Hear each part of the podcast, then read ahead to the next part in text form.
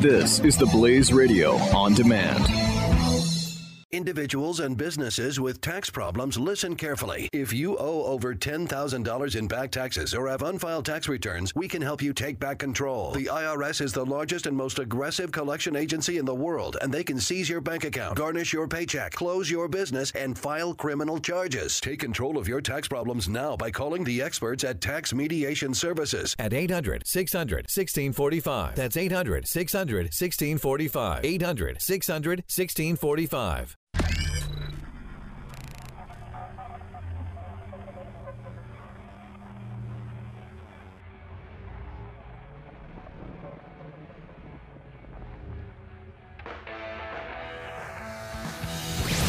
Now, spreading freedom across the nation. This is The Buck Sexton Show. Team Buck, welcome to the Freedom Hut. Great to have you here as always. Thank you for joining 888 900 3393. Uh, this was not unexpected. Wasn't sure where it would happen first, but you are seeing the beginning of the revolt of the fourth branch of government, the permanent bureaucracy. If you want to understand the State Department, all you really have to know is the fame. Well, there there are two State Department attributed sayings in this country that really give you a good sense of what it's like over there. I spent a good portion of time in those uh, in, in those State Department conference rooms, meeting with people, talking to people, and if you really want to know what's going on, all you have to do is know that they say that your options are for for national security: uh, suffer in silence, do some diplomacy, or nuclear war. That's number one. So, of course, diplomacy is not just the most important thing; it's the only thing, unless you just want to suffer or you want nuclear war. And then departments, uh, the department comes and goes, but, or sorry, I had that completely wrong. Presidents come and go, but the department is forever. That's the other thing. There's a very imperious attitude you get over at state. And this always gets me in trouble because I know there are lots of great people at the State Department. I have many friends, and uh, you know, it's a place that there are some incredibly talented, hardworking people. But the general ethos of the place is bureaucratic sloth. I'm just going to say it. Just is. Just the reality. A lot of red tape, a lot of slow moving parts, too many parts, not a lot of accountability. So, with all that said, you look at the latest from the Washington Post here is that the State Department's entire senior management team has just resigned. As we know, Rex Tillerson has been given the job of running the State Department as Secretary of State. And while he's still just getting ready to get used to that, or getting used to it, I suppose, we find that inside Foggy Bottom, there are many people who have decided to resign unexpectedly. Uh, you have this is the piece in the Washington Post. Patrick Kennedy, who was the Undersecretary for Management, he's been in the job for nine years. Three of his top officials resigned unexpectedly. And then Assistant Secretary of State for Administration Joyce Ann Barr, Assistant Secretary of State for Consular Affairs Michelle Bond, Ambassador Gentry Smith, Director of the Office of Foreign Missions, et cetera, et cetera. All career Foreign Service officers serving in multiple administrations. Some of them are retiring. Some of them might be given assignments elsewhere in the Foreign Service. Now, you've other than Kennedy, who came up uh, in the Hillary Clinton email investigation. Hmm, interesting, isn't it? These are not people you would likely have heard of, uh, nor would you particularly care. But they're calling this a house cleaning of senior government officials. This is illustrating a much broader trend, a much more important point, and that is that the government, when I tell you that the government has been infiltrated by progressives in many of the same ways the universities have been infiltrated, not just infiltrated, but overtaken, they are the dominant ethos. They are the organizing principle now inside of these bureau- bureaucracies and institutions. You have a lot of folks who have all sorts of government power as bureaucrats, not elected power, and they find themselves in positions to dictate to others a lot of politically motivated policy. And they are the first ones to cry foul over a Hatch Act violation. Uh, the progressive mind likes bureaucracy and likes uh, likes to be in these large systems, uh, these these enormous institutions, because you can always force people to do things and then hide behind the system. There's an endless array of little rules and regulations inside state, CIA, all these places. They can drive you nuts.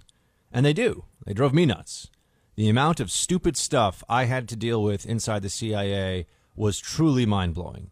The sorts of things when you would turn around and ask, why do I have to do, I have to spend three hours doing this now? I have to spend my day doing that now? Uh, people would look at you and say, oh, yeah, I know, it's terrible. Everyone, everyone would agree it was terrible and unnecessary and stupid and pointless and a waste of taxpayer dollars. Nobody would do anything about it. That's what it's like to be in a large federal bureaucracy. I'm sure it's the same pretty much everywhere. CIA is supposed to be lean and mean as as federal bureaucracies go. I don't even want to know what it's like the Department of Agriculture or Commerce. I have a feeling it's not exactly a four alarm fire in terms of the speed and efficiency with which everyone's acting day in and day out. But they have become part of the bureaucratic blob. And they see Trump coming in and he offends their sensibilities. If you're a civil servant, you're supposed to do the job for the be- for the benefit of the American people. It's not supposed to change the moment that there's a new administration in place uh, that you don't like. You still have a job to do. These are not individuals who, at least in general, I have to look at each of their job titles, are senior enough that they're going to be implementing policy, and this is going to be some moral objection for them. I don't see that happening. And I have to say, I had I have a little bit of this in me too. I didn't resign right when Obama came into office. I grumbled a bit to friends and some colleagues that I trusted that uh, this guy. I'm sick of being told how he's a genius. I, I see no evidence for that. I'm sick of being told he's the smartest foreign policy president in history when he hasn't even taken the oath of office. I, am sick of all of it already. Uh, but I didn't resign because of that. It was just a happy coincidence. I went about my life. I would have kept working at the CIA under an Obama presidency. I did for a time.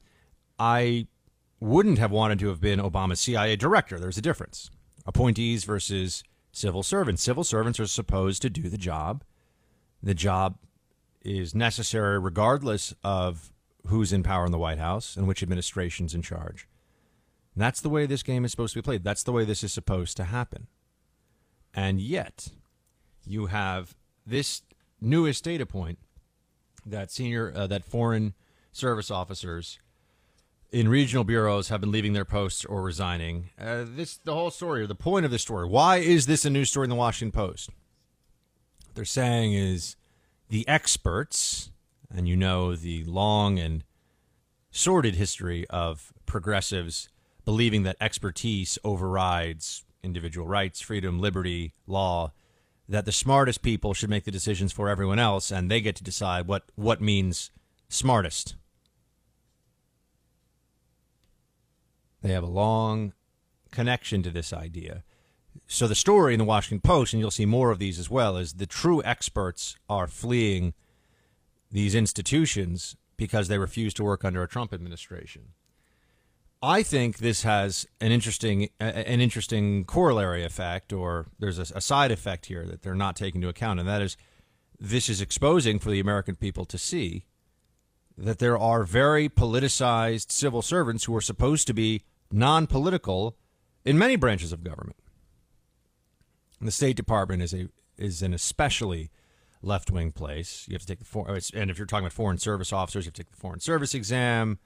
Uh, I was very close with a foreign service officer when I lived in D.C. for a while, so I I, I know quite a bit about how their day to day operates and what's required to get in. No more details on that one. Nonetheless, they think that this is showing the American people look at how bad Trump is. Our best and brightest are leaving government. I think this shows a lot of Americans oh, so these places are really just extensions of college campuses now. These are now places where politics override the needs of the American people that are supposed to be tended to by these civil servants. That's why we are paying their we are literally paying their salaries with tax dollars. You would think that there's plenty of work for them to do.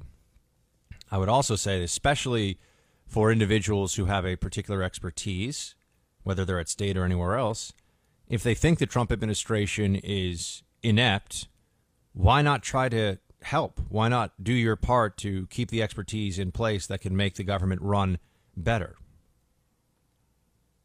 But as I was saying to you, this is much more widespread than anybody who hasn't been in the government realizes. The amount of snickering I used to hear in CIA meetings about Bush, yep, just all of the, the snide comments and remarks, even up to pretty senior levels, versus the way that people would just, oh, Obama was giving them the giving them the vapors. They just thought Obama was amazing. Oh, He's the best. He's a genius. He's brilliant. It was impossible to ignore that. It was impossible not to notice that I was in rooms a lot of the time surrounded by leftists of one kind or another, whether I don't know how far left, but certainly not conservative constitutionalists. Changes a bit when you get into the National Clandestine or the uh, Directorate of Operations. They changed the name back. NCS is what it was for a while uh, changes a bit. But for the analyst cadre, a lot of lefties, a lot of them. And that there are these senior officers leaving the State Department right when Trump comes in and they're losing ambassadors. Plenty of people that can take that that Ambo's place. A lot of State Department officers wait their whole careers to get a chance to be an ambassador. So I am sure it will be just fine. It's all part of the bigger story, though. And the story is that the smart, good people won't serve under Trump because he's so bad. Well, what does it say about them that they won't even wait until any policies are implemented? And they're supposed to be in non political positions. They are functionaries, they are bureaucrats. I'm not talking about AMBOs now, that's a little different, but for these State Department management bureaucrats, they can't handle the heat under a Trump administration. They can't stick around and try to make things run a little better, at least give it a shot. This is how much they are dedicated. Uh, this is how much they are dedicated to the idea of a Democrat as opposed to a Republican. They will leave their cushy post, they will step down, they will step aside. I do want to give them some credit for sticking to their principles. I've said before, I, I find it very disconcerting that there are so few resignations, so much complaining via leaks to the press about various administrations, but so few senior level resignations. You don't see that. People resigning in protest of what's going Given all the debates we've had over national security and foreign policy of the last decade, how many high profile resignations have you seen over the last 15 years? Now, some of these State Department officers are retiring, some of them are moving around. But I do think it's interesting that they're not, we're not talking about the head of a department that's a political appointee that has to implement policy of the presidency. talking about people who are lower down the scale. They were supposed to be just doing a job that was for the benefit of the American people. But many of them seem to think they were doing a job that was to the benefit of the Obama administration. And that's it. Or they've been so polluted with anti Republican and anti Trump hatred that they don't think there's any good they could do if they stayed in their positions at the State Department. It's a sad commentary. I think it's a much sadder commentary on what's happened to the fourth branch of government, the bureaucracy, than it is about the Trump administration. And I will admit that there are some senior appointees in the Trump administration that would not have made my list. That said, there are some others that would have been very high on the list. And I don't get to make those calls. It's imperfect, but are we judging it by what standard? Valerie Jarrett, David Axelrod, Ben Rhodes. Look at the most important figures in the Obama administration. Did we ever get all these stories about how they were either partisan hacks or completely unqualified or no, none of that? It was all hope and change. The world's going to be amazing. Everything is awesome. Obama's the best. And then it wasn't. And with Trump, it's the exact opposite. Everything is terrible. Everything is awful. All of his appointees stink And if you like him, you're the worst. And when they find stories like this to write about at the State Department, that's the purpose. That's the that's the reason behind all this. Uh, 888-900-3393 on the phones. Team, I've got a lot more show. Stay with me. Buck Sexton. The Blaze Radio Network.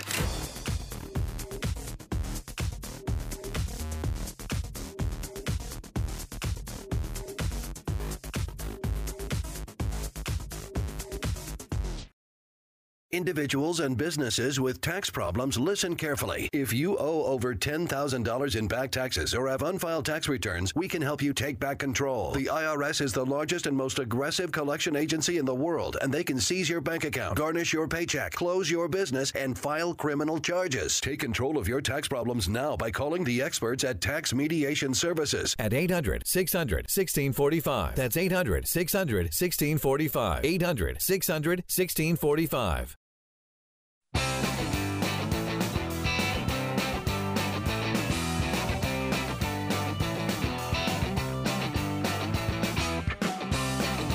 You're listening to the Buck Sexton Show. Only on the Blaze Radio Network. One of the big issues that's already come up has to do with vetting of refugees. Trump saying that there are seven countries in total that are uh, not going to be able to get visas into this country for a period of time. He was on ABC in an interview with David Muir. I just feel like his, I don't know, that guy's very, that guy's very Zoolander, but nonetheless. And this is what Trump had to say about extreme vetting. We're going to have extreme vetting in all cases, and I mean extreme. And we're not letting people in if we think there's even a little chance of some problem. Are you- because are you we are, we are excluding certain countries, but for other countries, we're going to have extreme vetting. It's going to be very hard to come in. Right now, it's very easy to come in. It's going to be very, very hard. I don't want terror in this country. Are you at all concerned it's going to cause more anger among Muslims around the world? There's plenty of anger right now. How can you have more? You don't think it'll Look, exacerbate look, David, the problem? David, I mean, I know you're a sophisticated guy. The world is a mess. The world is as angry as it gets. Well, you think this is going to cause a little more anger? The world is an angry place. no foreigner has a right to come to the United States. This is this is what the Democrats don't seem to understand, or they pretend at least they don't understand it. Th- This objection that there should be uh, what visas for people from anywhere. Do Iranians get to come here with the same frequency and the same ease as Englishmen? Is is that where we think this is all heading? Is that the way it's supposed to be?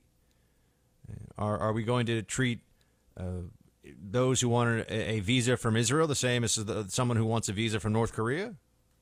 That's how we're going to operate? Of course, we make distinctions between countries. And he's not basing it solely on religion, he's basing it on the threat profile from these countries that do have. Just look at a look at the State Department, State Department again. Look at the State Department country reports on terrorism. Where is terrorism happening? Terrorism is happening in places like, and then you go down the list Iraq, Sudan, Yemen, Afghanistan. You look at these countries and you understand very quickly that there is a very serious problem. Uh, Syria, and they have already used refugee flows in order to infiltrate Europe, and there have been mass casualty attacks in Europe. And there are very real political ramifications for European governments from those attacks, as well as civil rights discussions and clampdowns on liberty. And remember, a terrorist attack is most horrible for the families of those lost, but there are also ramifications for the broader society, and the terrorists know that. This is why terrorism is different than a uh, you know a drug deal gone bad where a few people get shot. Okay, well that's violence and that's criminality, and we need to deal with that.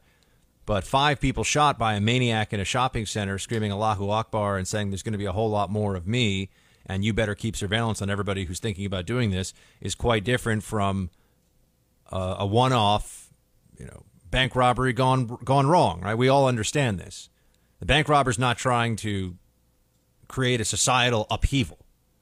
The bank robber doesn't have millions of people cheering him on. The bank robber doesn't have brothers in arms, perhaps already infiltrated in the society, who are going to be robbing banks for the next, oh, millennia. That's not the way it works. So we understand that there are distinctions with these things. Uh, but people just hate anything that Trump is doing on the security front. He also talked about torture. Waterboarding is not torture. I know this gets everyone upset, but not everyone. But waterboarding is not torture.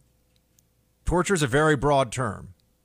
If waterboarding is torture, well, then I also think that we need to talk about the psychological torture of being in federal prison, period. The fact of the matter is, we do waterboarding to U.S. military in training. We don't electrocute them in sensitive areas. That's torture. Journalists are signing up to get waterboarded to know what it feels like. They're not saying, sign me up, I want bamboo pushed under my fingernails. That's torture. That we have to keep having the same discussion uh, when we had how many people were actually waterboarded? A handful. I don't even think they're going to bring it back. But if they do, are we going to pretend that this is the end of Western civilization as we know it? I don't know. It doesn't upset me as much as it upsets a lot of other people. I do think, though, you're not going to be able to do it because who wants to be in charge of that program? Because the next Democrat might prosecute. All right. Uh, we've got a lot more team. Uh, have a Freestyle Friday guest move to a Thursday coming up here, so it'll be a surprise. Stay with me. The Buck Sexton Show on the Blaze Radio Network.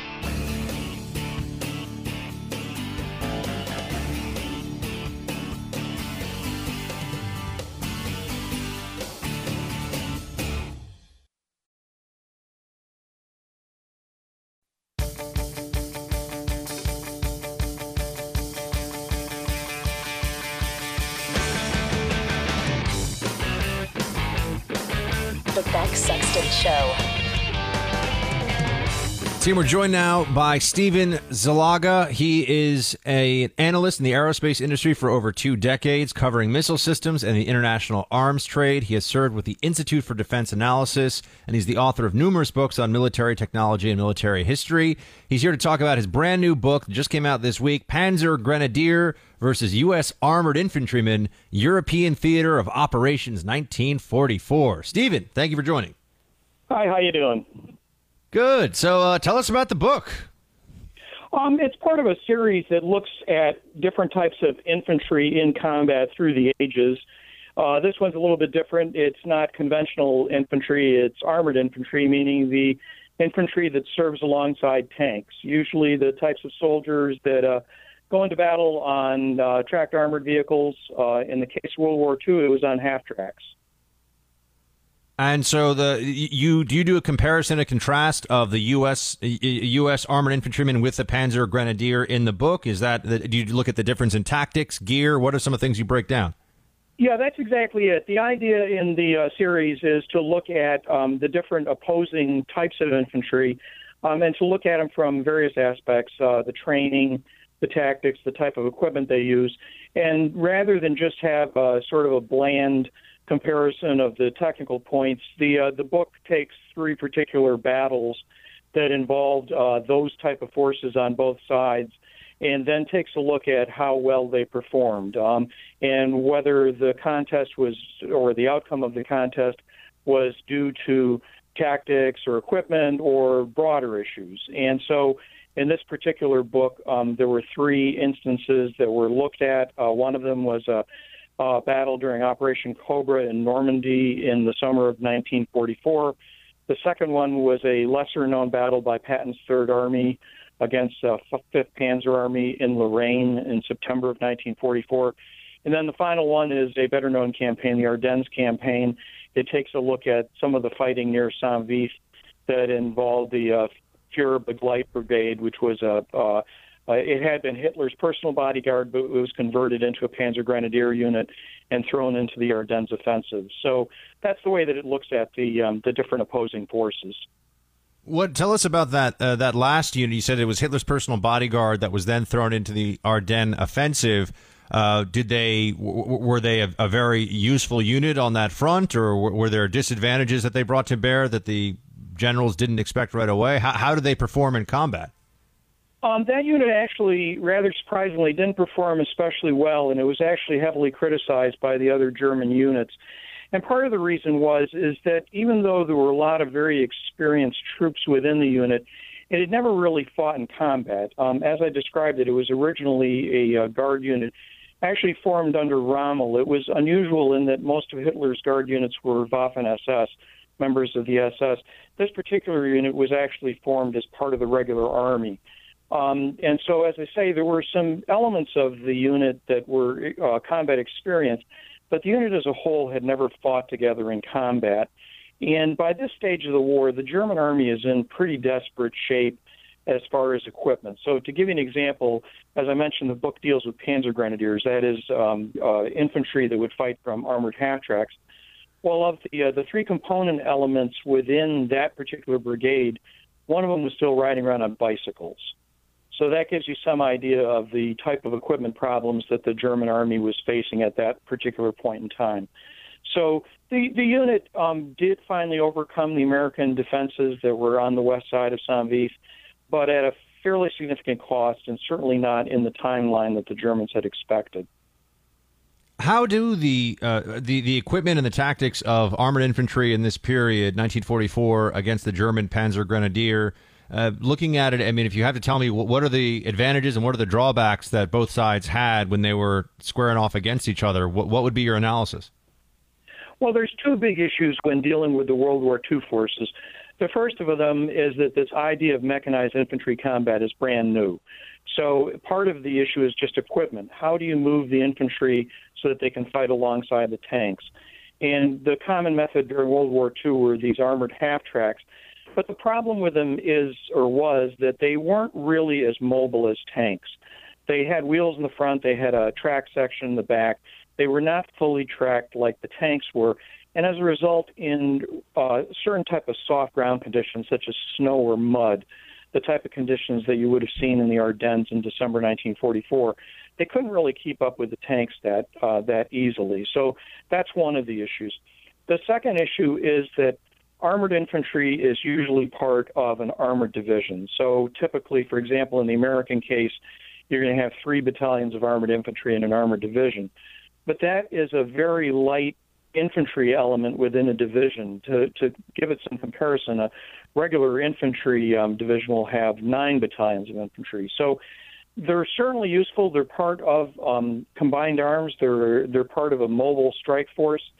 But on some missions, there's just not enough infantry on the ground within these units, and so they have some disadvantages. They're they tend to be very effective in the offensive because they're they're mobile. They tend to have a lot of firepower.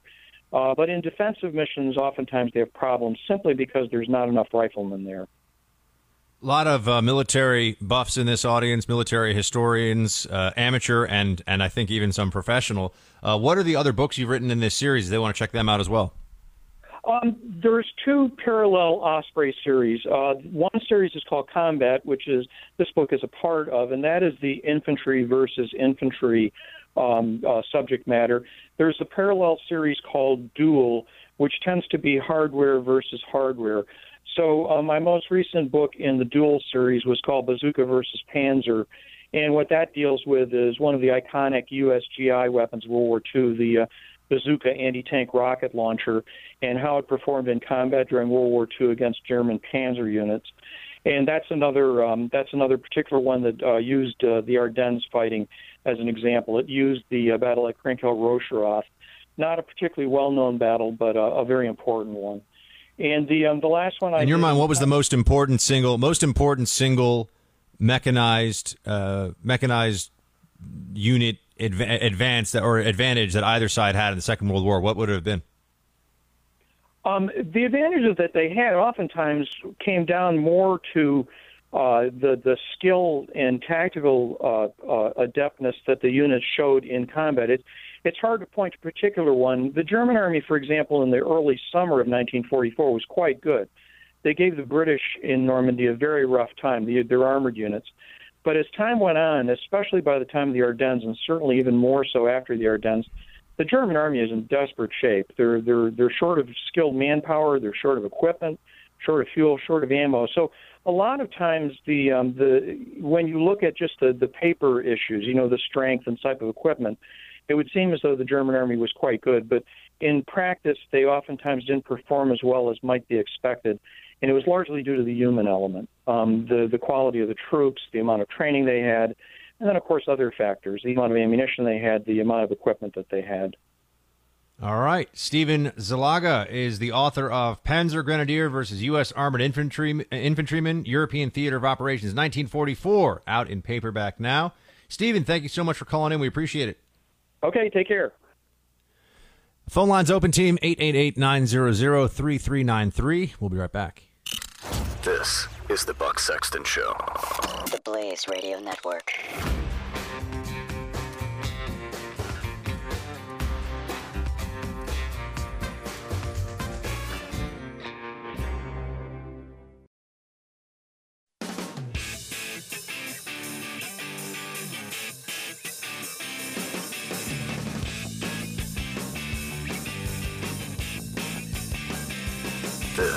Is the Buck Sexton Show. Very interesting exchange last night on the uh, Tucker Carlson show, Tucker Carlson tonight on Fox News, and uh, very interesting exchange between Tucker and Jonathan Gruber. You know, the one who's like the stupidity of the American people is like an advantage. That guy. Tucker was pushing back on on a whole bunch of uh, things that Gruber was trotting out there. Um, I wanted to play this exchange for you, then we'll, we'll dig into a bit more. I thought this law was Play supposed it, to help please. everybody. This law was never supposed to help everybody, Tucker. That wasn't the design. The law was actually explicitly designed first in Massachusetts and then for the nation to leave the vast majority of Americans alone. People who had health insurance that worked for them through their employer or the government were not designed to be affected by this law by and large in the near term. They were hoped to benefit in the long term through lowering costs. But in the near term, the law was designed to fix what was wrong with our system, which was focused on the 20% of Americans who did not have health insurance or were buying it through a broken non-group insurance system. The Okay, so- was not, and that was the design of the law. Okay, so let me, that's not at all what I heard the president at the time say, at all, and I was there. But, okay, fine point. Let me ask you, this is my sanity test. Are you really saying there are no victims of this law? No, That not it's at all. I'm either, not- I'm not okay, saying so that. who are the victims? Who's been hurt by Obamacare? Here you go. Who are the Who's been victims? hurt This is by good. Obamacare is two groups. One is the wealthiest Americans, uh, the top 2% of Americans who had to pay new taxes. And Uh-huh. second is very healthy individuals who benefited from a previously discriminatory insurance market. Stop. Healthy people benefited from a discriminatory insurance market. Oh, you mean if you're young and healthy, you could buy a plan that wouldn't necessarily cover you for much unless you had catastrophic injury? He's admitting to you, and he, it's amazing. You should go and listen to the whole interview because of the language that Gruber uses. Uh, there's a lot of uh, nonsense piled in there, but he is admitting to you that this is all just a cost shifting mechanism, that this is redistribution of wealth via the healthcare system. And another excellent. So watch the whole Tucker interview last night with Gruber because Tucker gets him on a, on a few very key points. This notion that it wasn't designed for it, why does it have to affect the whole healthcare system then? Why was it? I forget how many thousands of pages now. Over a thousand pages, three thousand pages, a thousand, too many pages. Why would it have all of that? What's the purpose? What's the point? Why would it need to affect so much of the insurance market if it's only for those people? Ah, it's about a lot more than that, isn't it? And for the 17 million or 20 million, whatever the number is, their quote, they say 30. That's that's not true. Uh, but the 17 million people that get their insurance via Obamacare in some direct capacity, a majority of them get Medicaid, which is insurance for the which is insurance for the poor, and that's so that's a vast majority of them. So they just expanded Medicaid. So that's just that's just free. That just means the government's paying your medical bills now, and then for the rest of them, uh, they have these exchange these plans bought on exchanges that are just really bad and various lobbyists and tucker got to this later in the interview various lobbyists have made sure that their fee their services for their particular industry or their sector of the healthcare industry are covered so there was a big giveaway effect for a lot of the players in the insurance market that were able to get a, a seat at the table and make sure that their services would be covered. And then they force people on the exchanges to buy those plans that force them to cover things they don't want to cover. So that's also a part of this. excellent piece as well. I would recommend for all of you uh, at anncoulter.com, or she's syndicated in a whole bunch of different newspapers. But she talks about what it's like to be. I didn't. I didn't realize that Ann was on. Uh, had to buy because she's somebody who doesn't work for a, a big employer. She works for herself, which is very nice. But she's had to buy Obamacare plans, and she points out that first of all, the people that are working to pay for these terrible plans aren't able to go and march and and and complain about how their health care stinks. I think that's a very important point that she makes. And then she talks about who really gets who really gets benefits from this. She's paying huge premiums. I, I really it's I know some of you because of Ann and the whole Trump thing have issues uh, with her analysis of late. I think she's I think she's great. Uh, and I think you should check out her piece because no matter what what she says about Obamacare, everyone needs to know. If you don't personally have any experience with Obamacare, you'll read this and you'll be terrified of it. She's had to change her plan three times uh, because they keep shifting around what's an acceptable plan and what's not. And of course, the government that puts the Obamacare out there, they won't live under Obamacare. So we all know that there's a hypocrisy that this entire thing is built on in the first place and she just goes goes to town on it. Says that you're paying, in her case, like seven hundred dollars a month for a for a plan that no doctors will take, that you want to go see, and uh, you're paying seven hundred dollars a month, and your deductible is like seven or eight thousand dollars. So you're paying a lot of money.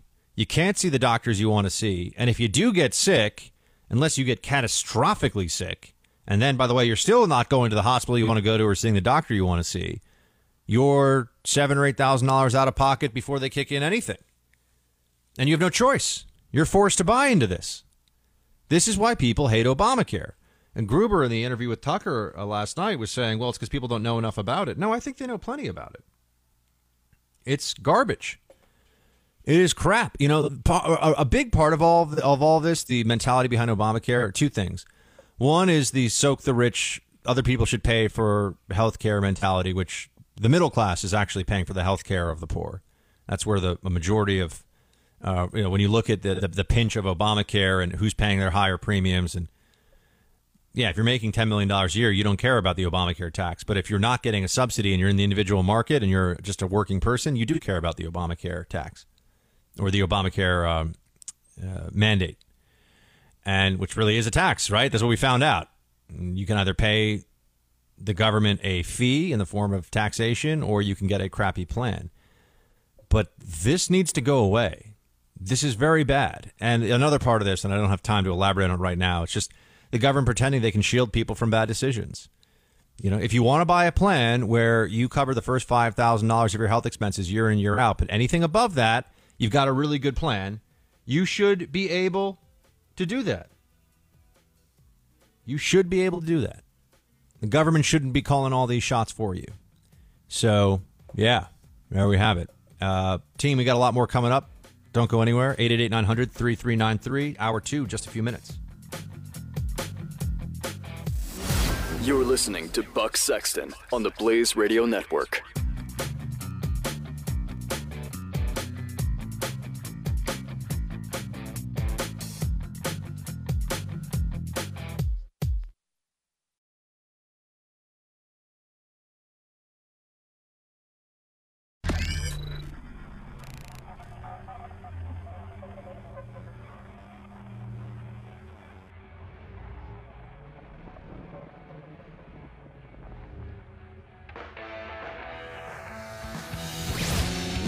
Spreading freedom across the nation. This is The Buck Sexton Show. All right, Team Buck, welcome back to the Freedom Hut. Our friend Guy Benson joins now. He's a Fox News contributor. He is the politics editor at townhall.com, author of End of Discussion. Guy, great to have you. Hello, Buck. How are you? Good, good, man. Good, good to hear from you. Uh, let's uh, let's talk a bit about the Supreme Court nominees that Trump is considering. You have a piece up on townhall.com right now that lists where we are here. It, it was it it was three names and then there were two. Is that where we are? Well, that was what we heard, but I'm not sure that that's exactly accurate necessarily at this point. So there were a few different reports floating around over the last couple days. One of them came from Politico, which said basically, yeah, they're they're down to two. Um, but I ended up bumping into Leonard Leo, who's a legal scholar, um, a law professor, Federalist Society guy who has been uh, an advisor to the Trump administration and the Trump transition on Supreme Court questions and this whole nomination process. I ran into him yesterday uh, at Fox in the green room in D.C. and I said, "Hey, um, I saw there's in addition to the Politico story in which Leo was quoted several times, uh, there was a CBS News report that it was down to just two names, and that William Pryor, who's sort of a, a rock-ribbed uh, conservative justice who had been, or jurist who had been filibustered by Democrats during the Bush administration, eventually got through on a very close vote. Uh, CBS had reported that he was sort of out of the running and it was down to two other potential candidates. I asked Leo if that was true, and he sort of shook his head no, and he said that he thought that was, quote, a stretch. So, as far as I know, based on the publicly reported information and based on my conversation with Leo, who seems like a pretty well positioned guy to be in the know, there are still three names as finalists on the table. Although I'll just add parenthetically, Buck, that we're talking about Donald Trump, so you can't necessarily take any of this reporting to the bank. There could be a dark horse and a surprise uh, in the wings, but I think based on what we know, it will likely be one of these three. And what do we know about the three? Well, we know that. So, so you've got William Pryor, um, who's a hardcore conservative. You have Neil Gorsuch. I'm not exactly 100% sure how to say some of these names, but it's uh, G O R S U C H. Um, he is on the 10th Circuit Court of Appeals based uh, out in Colorado. And then there's a Third Circuit Court of Appeals judge, Thomas Hardiman. Um, so those are the three. Um, based on what I've read, I, I've read a little bit on SCOTUS blog and a few other analyses. I also talked at length with Leo, uh, Leonard Leo, about uh, the other two because I think William Pryor is a relatively known commodity. He was at the center of the big judge battles of the two mid 2000s under Bush, like 2004, 2005, with the filibusters and the Gang of 14.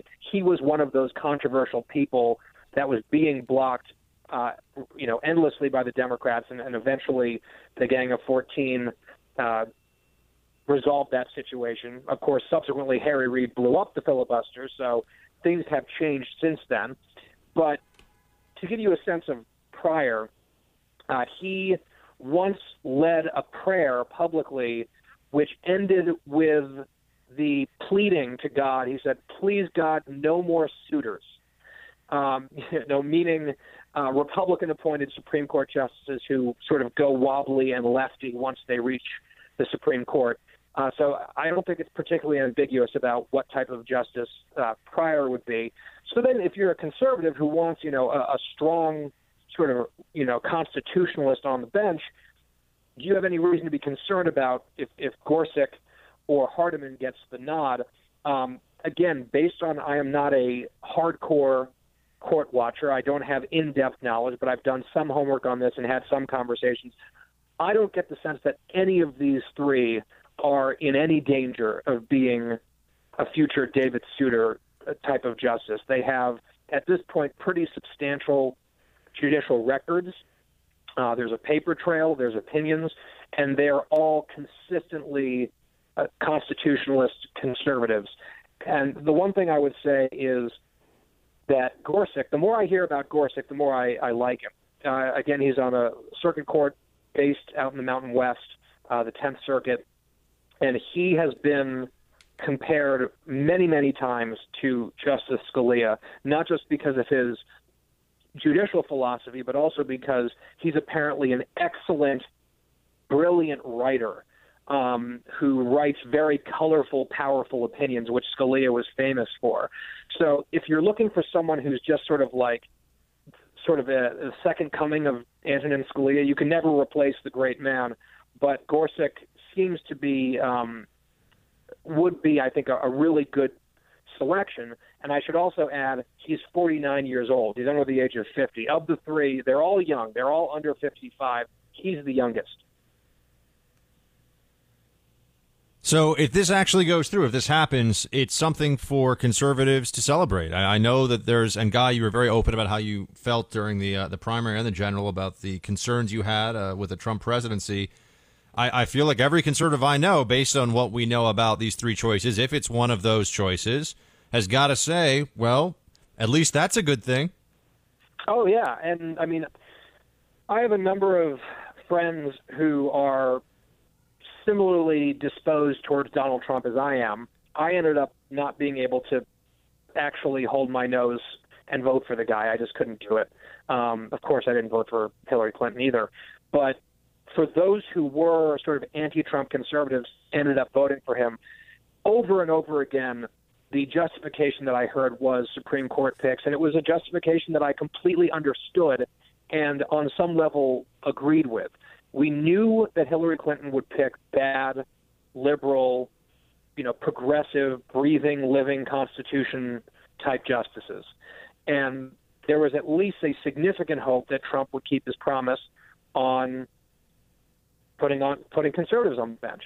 And so if that is what he does, uh, I'll be the first person in line to praise him. In fact, I, I made this pledge on Greg Gutfeld's show on Fox just before the new year. If Trump appoints a young constitutionalist to the Supreme Court, I will I will put on one of those goofy red baseball caps for a day uh, because this is such an important issue. And the the list of names, twenty some odd names that Trump had put out, looked pretty good to me overall. I've been advocating for Senator Mike Lee. I thought he was uh, would have been an excellent choice. I still believe that.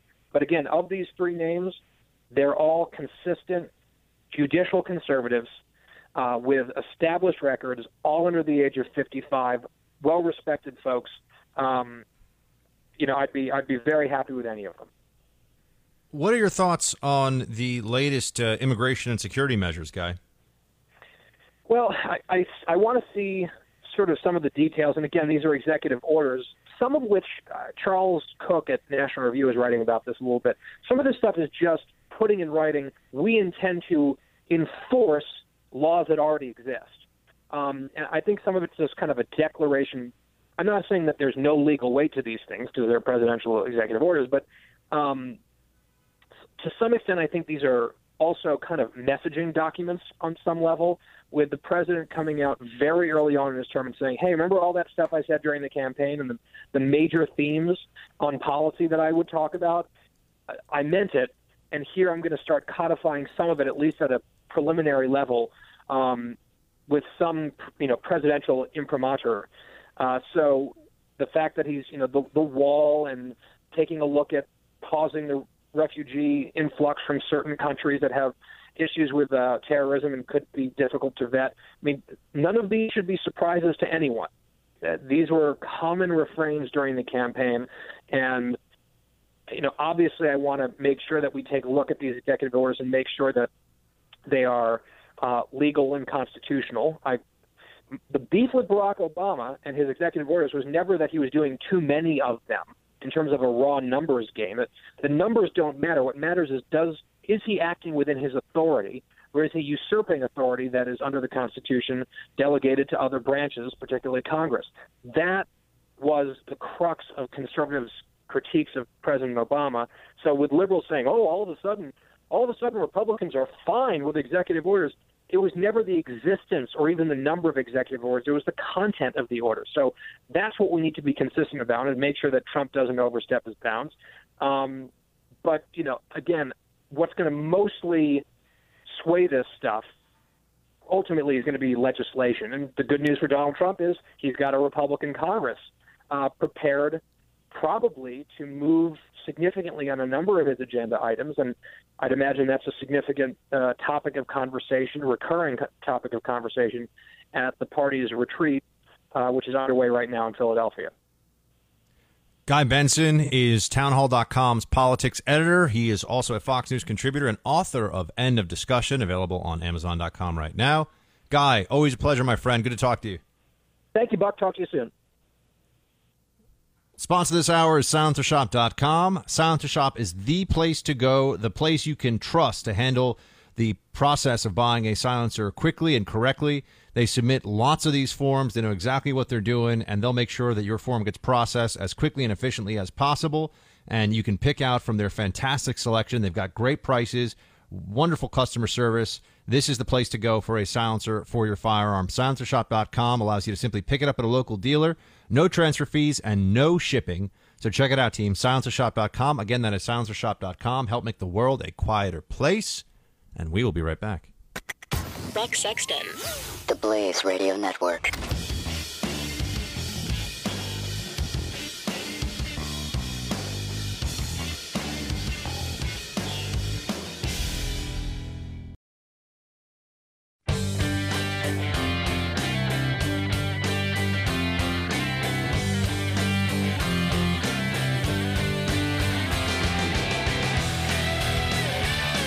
Listening to The Buck Sexton Show.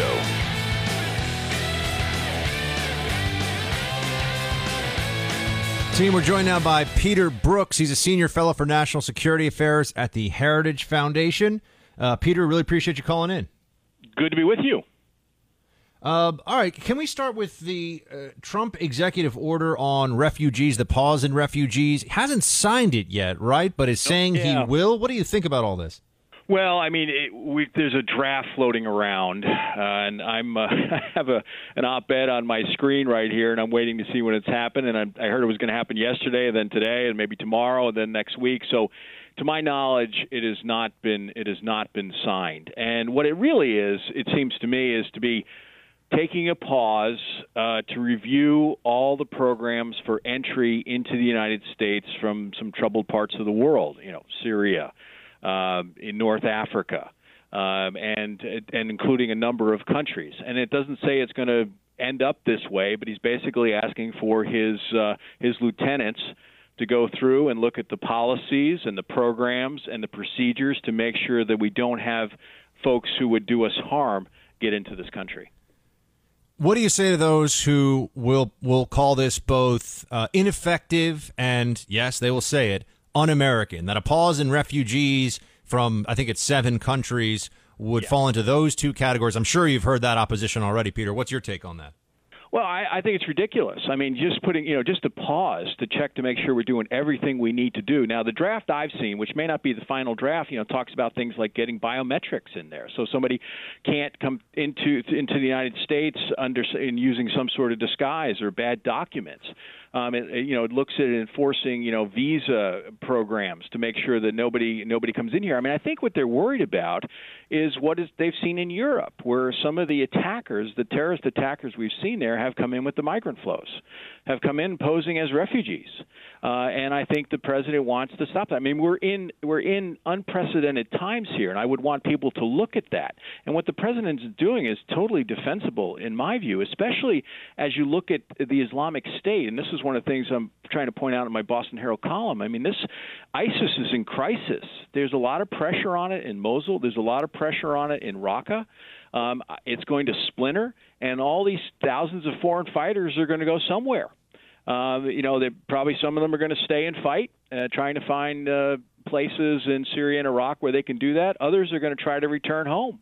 A lot of them are. What are the Europe. actual changes that you've seen in the draft, Peter, with regard to extreme vetting, as it's now being referred to by pretty much everybody? Yeah, well, they're they're talking about doing that, and the president's really just asking for a report. You know, I mean, this is an eight-page document. The one I've seen, like I said, I could be behind the power curve here. This is the one that's floating around. I'm not sure how it got out out of the administration, uh, and I, but it seems to be reasonable, and it's it's somewhat legalistic. Uh, you know, in fact, to run down the eight countries or seven countries they're talking about, you have to go to two different sets of documents, laws uh, to to run those down because those countries are not mentioned not mentioned at all. So what he's really doing is asking for recommendations on this.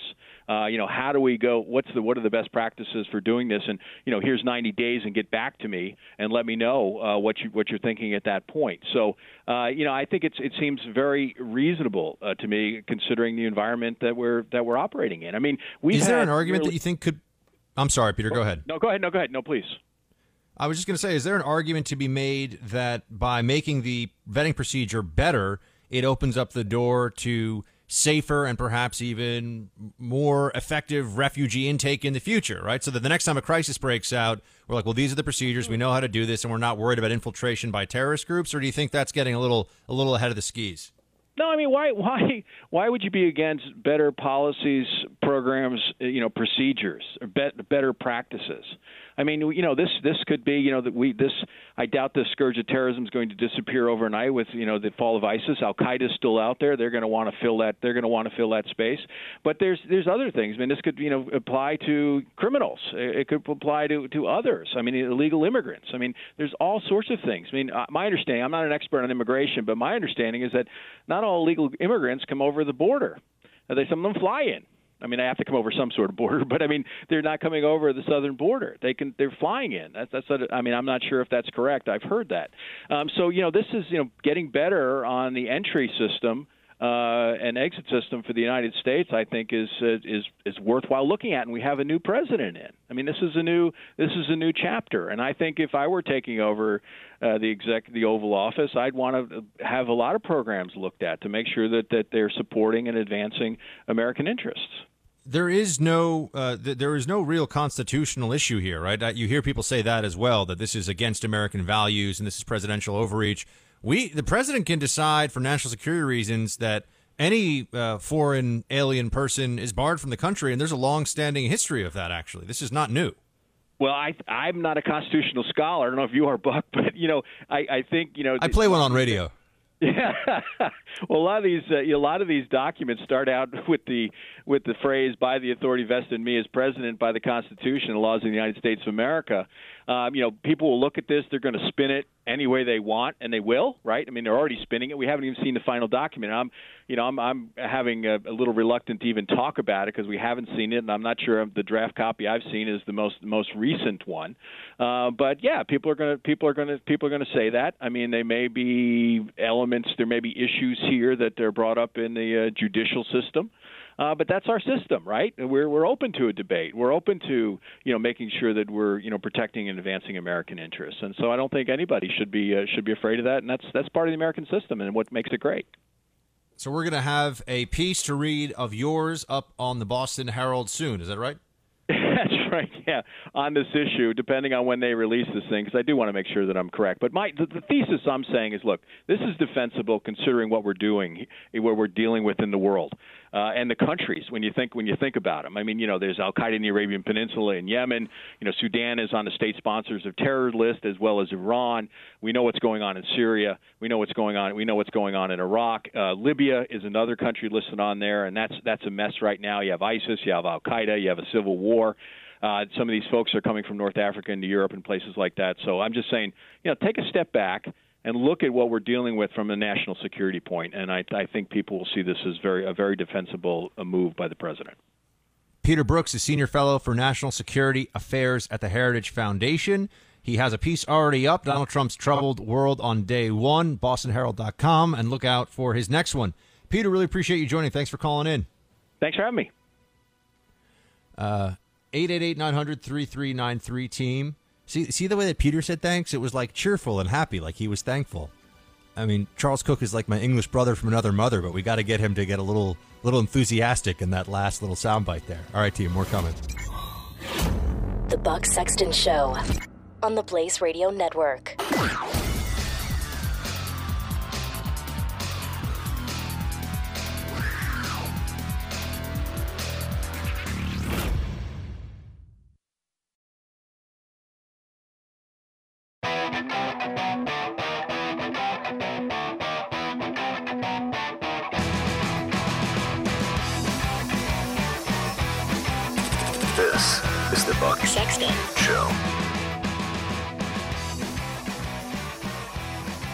Team, there's not been much coverage of this at all. I think this is fascinating. You have ISIS leader Abu Bakr al Baghdadi. As of uh, two days ago, there are all these reports that he was critically injured in an airstrike in northern Iraq. This courtesy of the Daily Mail.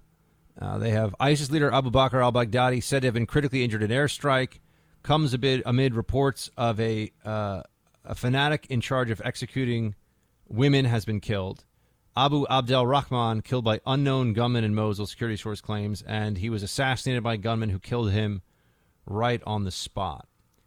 So, if it is in fact the case, as it seems to be here, that Abu Bakr al Baghdadi was injured, I mean, this is the most high value target that we currently have in the fight against the Islamic State. Now, I know it, it isn't saying that he's dead, it's saying he's critically injured, but this seemed to pass without any press attention, or I shouldn't say any because I'm reading news reports on it, but with, with minimal press attention. And I have to wonder when are we going to switch to some of these national security issues that involve our troops on the front lines fighting Iraq and Afghanistan. That is still happening. We have troops in harm's way in both countries.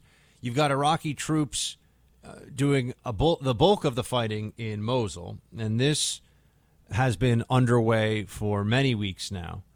And Mosul is a city that is bisected by the Tigris River. And the eastern part of Mosul, they've thought would be the less heavy fighting. The western, the western bank of the Tigris, the western part of Mosul, is where it is more likely that there will be uh, even higher casualties per square block, that the fighting will intensify.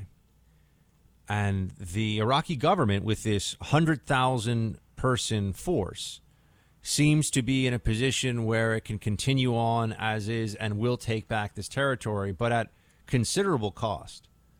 This is a huge battle that's underway in the Mosul crucible, and there's not much attention being paid to any of this.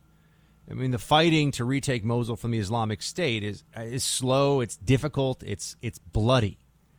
And here we are, months into this campaign, with over hundred thousand Iraqi security forces and and militia starting out around the city, and we finally have the eastern portion largely in government hands. Remember, this is the fight against ISIS. Trump always talks about how he's going to destroy ISIS. He's going to take it right to him. He's going to make sure that we annihilate radical Islam and the Islamic State is now the most visible manifestation of uh, jihadism in the world. And we've got Trump, I'm sorry, we've got uh, Mosul slowly finding its way back into the hands of the Iraqi government. You read the stories from reporters who are on the front lines who are witnessing all of this, and there are people who, when they come out of their homes, they are blinded temporarily by the sunlight because they've been hiding in completely dark rooms with no windows or in basements. They're hiding from the Islamic State thugs who will go house to house and murder people who are suspected of insufficient loyalty to the collapsing Islamic State. They stay away from windows because they don't want to be hit by shrapnel. They don't want to get hit by an errant bullet, and there's a there's a lot of street to street fighting that's going on uh, between the Iraqi forces and the Islamic State fighters. Um, and retaking the city has been uh, has been a very difficult slog for the Iraqi military, with the U.S. playing a very a, a, much, much less visible role, but a, an essential one. There are U.S. special forces who are working right alongside some of these Iraqi units, and they're helping with airstrikes. U.S. airstrikes have proved essential in this campaign one of the major tactics uh, that the Islamic State really honed in the last couple of years is the usage of suicide, uh, of vehicles in complex maneuvers to knock down barriers and then bring in a large explosive payload in the back of a vehicle-borne imp- improvised explosive device, a VBIED or an SVBIED, if there's the driver still in it, which usually there is. And that's been the biggest the the biggest problem that the forces in Mosul have run into. You can shoot a driver, but if you're shooting him when he's 50 or 100 feet away and he's got a thousand pounds of explosive in the trunk and shrapnel, well, the the whole vehicle turns into shrapnel, or at least parts of the vehicle turn into shrapnel at that point. And if he's packed it with some ball bearings and other things to increase the shrapnel effect, you can have a, a, very deadly weapon. It's hard to deal with because, of course, there are cars in the city of Mosul. Mosul's a, a pretty large city, certainly by Iraqi standards. It's about 800,000 people, give or take. And you have tens of thousands that have had to flee their homes, um, tens of thousands that have with winter approach, uh, with winter underway, I should say, very little in the way of fuel, very little in the way of food. There's really no medical care to speak of. And there's a humanitarian disaster looming because you may have hundreds of thousands of civilians caught on the west bank of the Tigris River in this increasingly desperate resistance from these Islamic State fighters. And I would just say that you know the, the Iraqi government and its allies are in the midst of quite a test here. And the rest of Iraq and the rest of the Middle East, and in some ways the world, is watching this, although the rest of the world is not watching this with the degree of attention that I think they should or that they would. Um, this is this would be once they finally take back this city, the most single crushing blow against the Islamic State, and the ISIS fighters are not in any position to do anything other than just increase the casualties of the Iraqi government and achieve martyrdom now. But what happens not just in the waning days of this battle with Iraqi forces? I mean, the counterterrorism service, which is the best of the best of the Iraqi military, those counterterrorism troops have taken an, a, a beating, taken very high casualties, and doing a lot of the fighting. You have Shia militias that are around the city and providing security and securing the perimeter but they don't really want them in the midst of this Sunni majority city because of the sectarian tensions that would certainly flare up from that. And there are those in Mosul, there are Sunni Arabs in Mosul who are going to be very happy to see the Islamic State gone, but they don't want Shia militias, some of whom have blood of innocent Sunni Arab Iraqis on their hands already. They don't want them walking the streets of Mosul. So the the way this is conducted with weeks, maybe months, but with weeks left to go in this fight, it'll probably be a few months, matters. Uh, every aspect of this fight matters because this is primarily a military operation, but it is really also part of a larger propaganda and public perception war. You see, this is about much more than just retaking a city from ISIS. Uh, the, the campaign in Mosul is the centerpiece of a much needed uh, national narrative narrative of sectarian unity. They have to bring together all these different factions Sunni, Shia, and Kurd. And in Mosul, this is the mobilization of those forces together in one common purpose, driving the Islamic State out. And you finally have a situation where they are working in concert. There has been uh, maybe a minimum is too, str- too strong a way to put it, but there's certainly not been a, a large, there have not been large scale sectarian uh, reprisals. There haven't been a lot of heavy casualties taken in sectarian fighting against the different forces. So they are focused on taking out uh, ISIS. And Prime Minister Abadi has this unwieldy coalition of Kurd, Sunni, and Shia.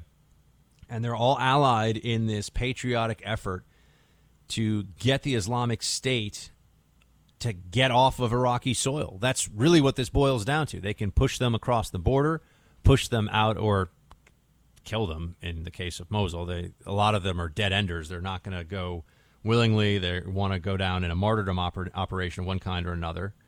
But the success of this indigenous, multi-sectarian Iraqi force uh, is in, in liberating Mosul from ISIS occupiers this is the kind of political capital the government in Baghdad is really going to need. And if a Trump administration is going to create a much more hopeful and stable Iraq than what we've seen in recent years under the Obama administration, there's a real moment of opportunity here.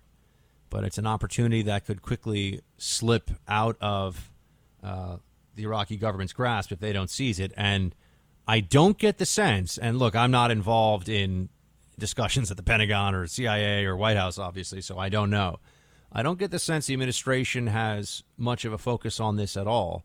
Now, certainly the commanders on the ground on the U.S. side and, and working with allied commanders have an excellent view of this, and they have their uh, they have their mission. They understand what they're trying to accomplish there. But this is where the vision of a particularly strong Secretary of Defense and also a, an adept commander in chief could be really valuable. So the way that this coalition of generally unwilling partners, Sunni, Shia, Kurd, comes together in, in the latter stages of the Mosul operation when the fighting is going to get more intense. And then, of course, after that, you're going to have the hold part of the clear and hold operation, where some force is going to be walking the streets dealing with continued attacks from ISIS fighters who have melted back into the civilian population. Although that's not going to be as easy as some might think. The overwhelming sentiment you get from all the reports of the population in Mosul is that they hate the Islamic State, they want them gone, and anyone who was uh, walking around with a beard and an AK and part of the tyranny of ISIS in Mosul is going to have a very hard time turning around and all of a sudden pretending that everything's fine and he's just another guy. There are some tragic outcomes from this, though, that are also plausible. Uh, the urgency of the Islamic State threat has eclipsed these sectarian tensions uh, momentarily. Uh, but there are plenty of ways for the Mosul operation and its uh, its immediate aftermath to turn into a sectarian nightmare. Uh, you have these popular mobilization units, which are the Shia militias. PMUs are it's a rebranding, and it's quite a rebranding of Shia militias, uh, and they include militants that have been accused of war crimes in previous cases. So, what happens with them after ISIS is gone is going to be an essential data point, and uh, that's going to really play a large role in determining the success or failure of this operation over the long term. So, if there are anti Sunni reprisals or if entire blocks are callously razed with heavy weapons, uh, Iraq's sectarian divide could turn into a chasm very quickly. Now, these are the notes I've been taking for myself, by the way. I'm sharing some of this with you because I'm thinking about writing a broader analytic piece on Mosul, and I wanted to make sure I really hit all the different facets of it. Uh, this is a much more important story than you'd gather from watching the news, and what's going on in Afghanistan is also not getting coverage. And I'm telling you, they're going to start covering Afghanistan when it's obvious that there's big problems there. It's falling apart and they're going to and immediately the, the silence that they've had in the media on Afghanistan for a while will be a means of uh, uh, a means of transferring any blame for Afghanistan to Trump. It'll just be oh well look Afghanistan's falling apart on Trump's watch. It's been allowed to deteriorate under Obama's watch without a peep from the media. And with Mosul, I think they're waiting to see this play out because they're they're hoping that there's an opportunity here if things go bad with the stabilization operation of Mosul after they've cleared out ISIS, they're going to want to put this at the Trump administration's doorstep and say that this is Trump's fault and that he's a inept and incompetent commander in chief. So the media is playing games with all this stuff, but I want to keep you up to speed on it as much as I can. It's important to watch. The fight against ISIS is very much still underway. Uh, team phone lines open 888 900 3393. Be back in just a few. Buck Sexton, the Blaze Radio Network.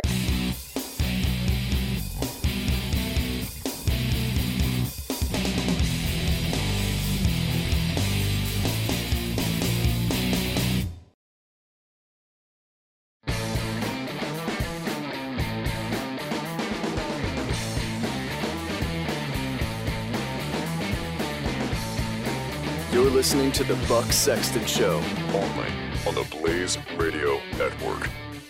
Team, I, I, mentioned what's going on in Afghanistan. You've got the Taliban just a uh, just yesterday releasing this l- letter that it that they're telling Trump it's time for the U.S. to leave Afghanistan. This is from ABC News. The letter, emailed to journalists, was written on behalf of the so-called Islamic Emirate of Afghanistan uh, Zabihullah Mujahid, the Taliban spoke, spokesman, warned Trump that peace will be elusive as long as foreign troops are on Afghan soil. And he, he adds that independence from foreign dominance is the only asset that an impoverished nation like Afghanistan truly has. So this was written in English, Pashto, and Dari, two of the biggest languages, the two biggest languages spoken in Afghanistan are Dari and Pashto.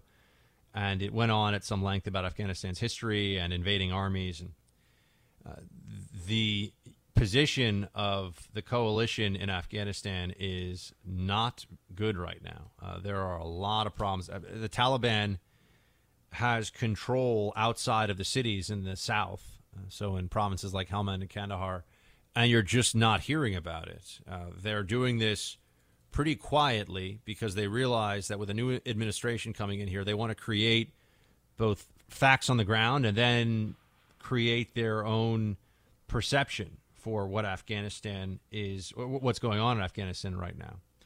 So there are some very serious issues that are uh, coming up right now. I, I don't know what the Trump plan for Afghanistan is going to be. Uh, if we pull out U.S. troops right now, this thing is going to go to hell in a handbasket very quickly. And it's a, it's a major concern. Obama did not end the war in Iraq or the war in Afghanistan. He just did a bad job managing both of them. And now here we are finding ourselves facing many of the same problems that were around eight years ago, except we've had eight years and taken a lot of casualties, particularly in Afghanistan. All right, team, we've got more coming up. I'll be right back.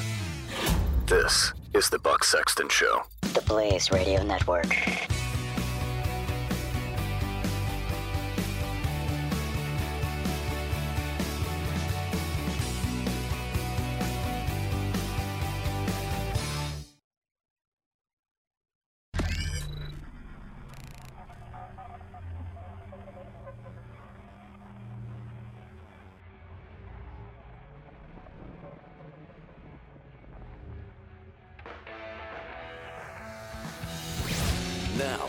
Spreading freedom across the nation. This is The Buck Sexton Show. All right, Team Buck, welcome to Hour 3 today in the Freedom Hut. Great to have you with me as always. Uh, just a reminder that I will be in for Rush tomorrow on the EIB 12 to 3 Coast to Coast. Uh, always a great time. Uh, always such an honor and a privilege. So much fun to do uh, Rush's show and uh, hang out with his team. They're great guys, and I, I really enjoy being over there. So, uh, of course, if you get a chance, uh, you can tune in. And I love. Ha- I feel like the team is with me whenever I'm over there. You know, Team Buck. It's like having a, section for family and friends when you're a tennis player, or I don't. I guess they have that for football. They probably have that for all professional athletes. Uh, I don't know. I didn't go pro, unfortunately. Uh, but that will be tomorrow. So there will be there won't be a freestyle Friday per se this week. We've sort of spread out much of the freestyle freestyle segments throughout the week. A sprinkling of freestyle here and there for all of you. Uh, I wanted to get back into uh, this one Trump move that is uh, increasingly going to come under a lot of media scrutiny. And I remember during the earlier days of the campaign, right? So back during the primary, you would hear a lot about how Trump's Muslim ban just proved what a, a fascist he was and what a, an evil, terrible man he was. And I remember going on TV and saying over at CNN and saying at the time, this is going to be something that is an evolving. I said something along these lines a long time ago. I don't remember exactly, but I was like, look, I don't think the Muslim ban is good. I think it's counterproductive to ban an entire religion from entry into the country, uh, which was not the way the administration kept the position for. They didn't keep it that way for very long. And then they started to focus in a little bit more, and we started to hear about how the administration was going to ban people from certain countries. And then that was said to be also unfair and wrong. And what are we going to do about the poor refugees? There's so many aspects of this discussion, this debate, that I think are, are misrepresented. One of them is why is it that the U.S. is the country that, uh, given what we've seen happen in Europe, there's a real argument to be made, and it's one that some folks are still very uncomfortable with. That taking taking people, even refugees, and there's a, a tremendous. We should have a tremendous amount of human, you know, basic human sympathy for anybody who's in a horrific and, and dangerous and deadly situation like the Syrian refugees and people from other conflict nations are in. I get that. But we also have to look at the way that refugees can integrate into new cultures.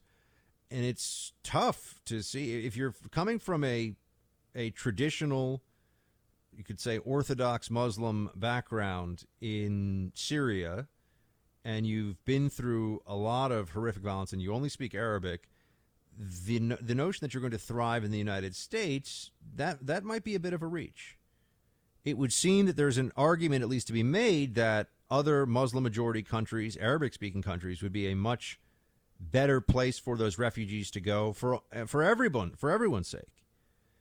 And I know that there'll be somebody say, "Well, Buck, that is happening. Look at Jordan." Well, Jordan's bursting at the seams with refugees already, and they don't make them Jordanians necessarily. This is this is another very interesting part of this discussion that you don't hear much about. I've been to those refugee camps, as you know, or I've been to the biggest one, Zatari, on the Syria Jordanian border. I went a couple years ago for the Blaze.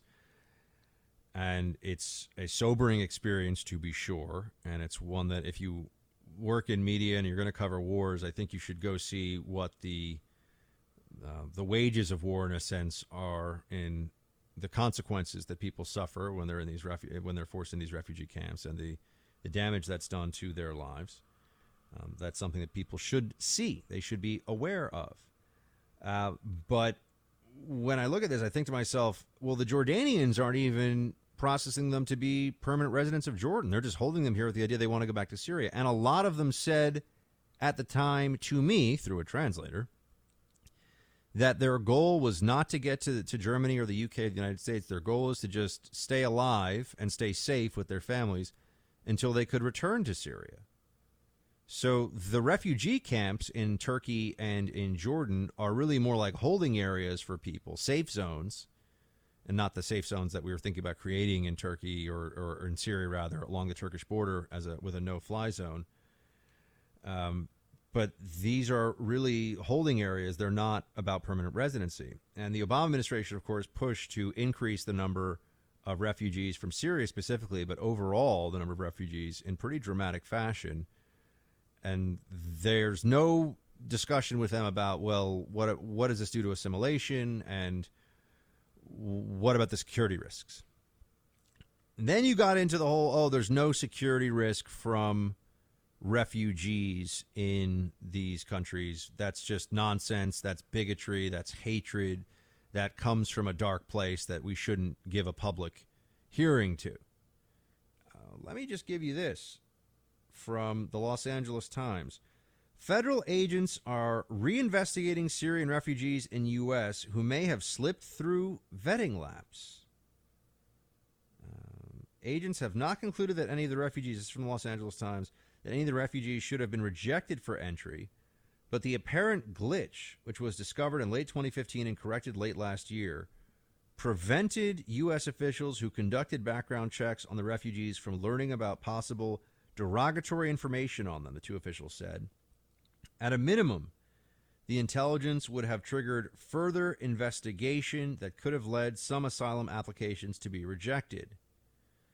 The refugees whose cases are under review include one who failed a polygraph test when he applied to work at a U.S. military installation overseas, and another one who may have been in communication with an Islamic State leader, according to the officials who spoke on the condition of anonymity because they were not authorized to discuss the matter. This is all from the Washington Times.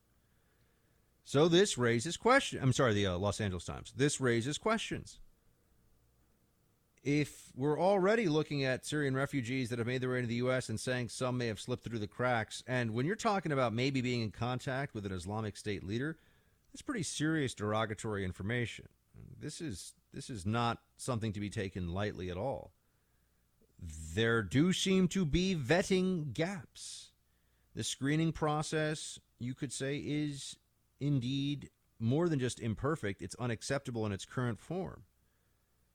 Now, I mentioned before the numbers with Obama. LA Times writes here that President Obama ramped up the acceptance of Syrians late last year to address the humanitarian crisis in that country, admitting 15,479 Syrian refugees, which is a 606% increase over the number in 2015. Since the civil war started, the U.S. has accepted more than 17,000 Syrians seeking asylum. That's according to the State Department. And the vast majority pose no threat, according to officials. Now, I think that that's true. I think we can say the vast majority do pose no threat. But as a country, we are allowed to have a conversation about whether or not we want to put ourselves in a position where even that small threat is something that we have to endure. We have control as a sovereign state over who comes and who goes. And when you're talking about refugees and asylum seekers, this is just the good grace of the American people on offer via the U.S. government.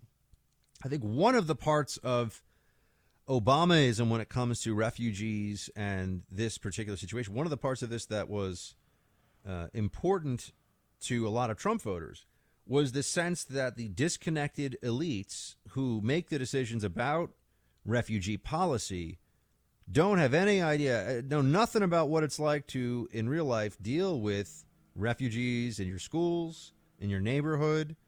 And they also have this ideological position that Islamic countries are not more likely to send people into the United States who are a terrorist threat. And you look at the numbers, I think it was just in the last couple of days, it was maybe Jane's Intelligence. I thought it might be the State Department uh, terror report, but I think it was Jane's Intelligence. Did a whole piece on where terrorism is happening most in the world. Terrorism is lethal terrorism, not, oh, someone said something mean to me because I was wearing a Bernie Sanders shirt, you know, not stuff like that, but lethal terrorism, violence, murder done in the name of a political ideology. When you frame it that way, the Islamic uh, the Islamic world, unfortunately, is the wellspring of far too much of this stuff, and it is disproportionate. These are just facts.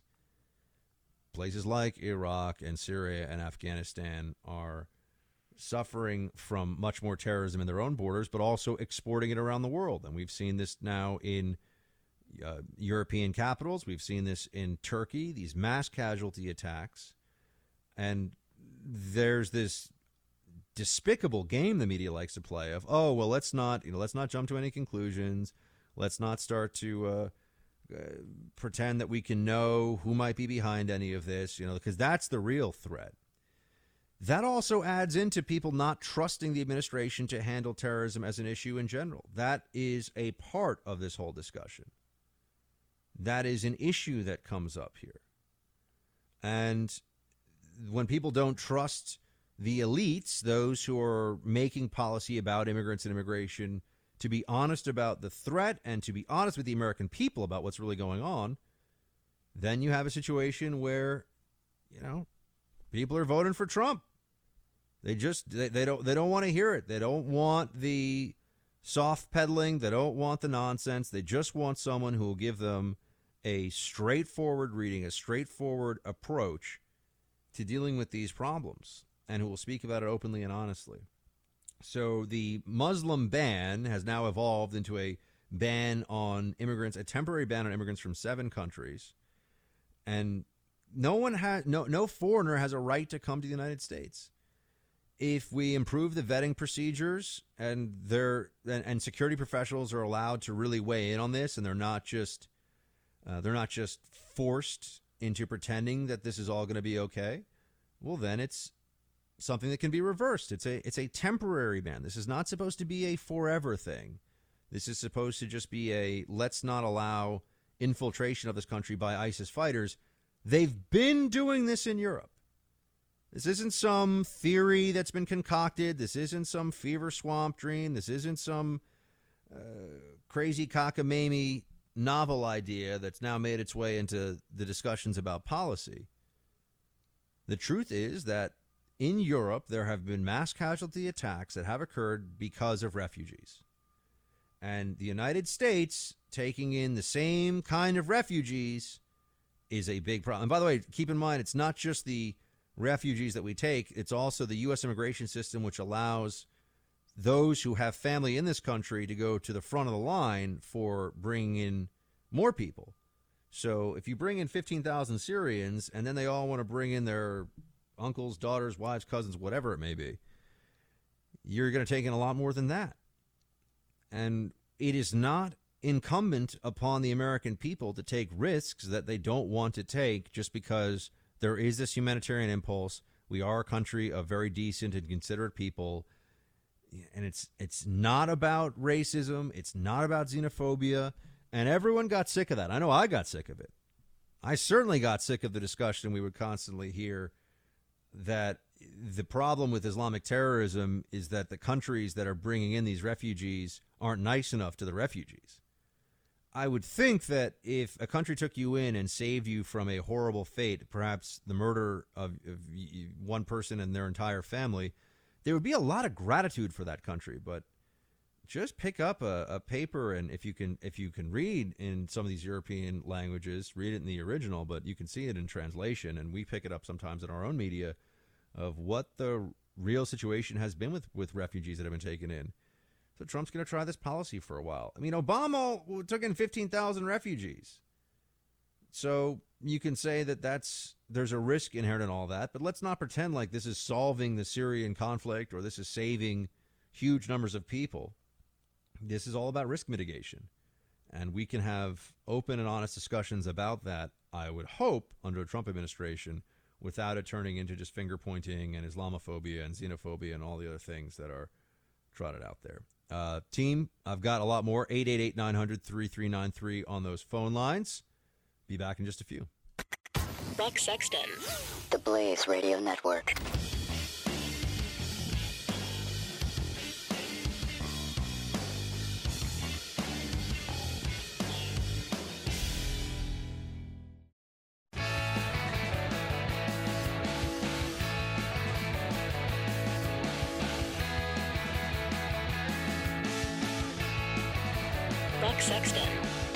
Radio Network. You know, I should probably go check out some of these movies that are out that people say are really good. I I don't usually talk to you that much about movies here on the show, but um, Ms. Molly saw La La Land, said it was great. But if I was going to see that one, I think I because isn't uh, the Oscars are coming up pretty soon, right? So, um, but yeah, uh, La La Land is supposed to be a good movie. I, am usually not a musical person though. I, I just generally can't get excited about watching a, a musical. It's just not not in my in my uh, in my in, not in my wheelhouse. We could put it that way. Uh, there are some exceptions to that, and you know even sometimes a cartoon musical I will make exceptions for. Aladdin, Beauty and the Beast, uh, but the movie Arrival is um, also supposed to be really good. I've heard that that is that is excellent. So I'm thinking about checking that one out too. And then I know there's a movie called The Dog's Purpose, which I have not seen, um, but I feel like we all know what a dog's purpose is, right? I hope you all enjoyed the part of the show yesterday where we talked about pit bulls. Fascinating to me that there's such a a people get really invested in that because look, I, I understand, right? If you love your dog, and if especially if you love your dog and it's a pit bull, you don't want to hear people saying that the breed is a danger and that they're bad, and uh, but very very fierce de- debate and discussion on that one. And it is interesting to me because it does sometimes mirror some of the language you'll hear in the in the gun debate. Right? It's about being a respons- you, know, you can be a responsible gun owner, you can be a responsible pit bull owner.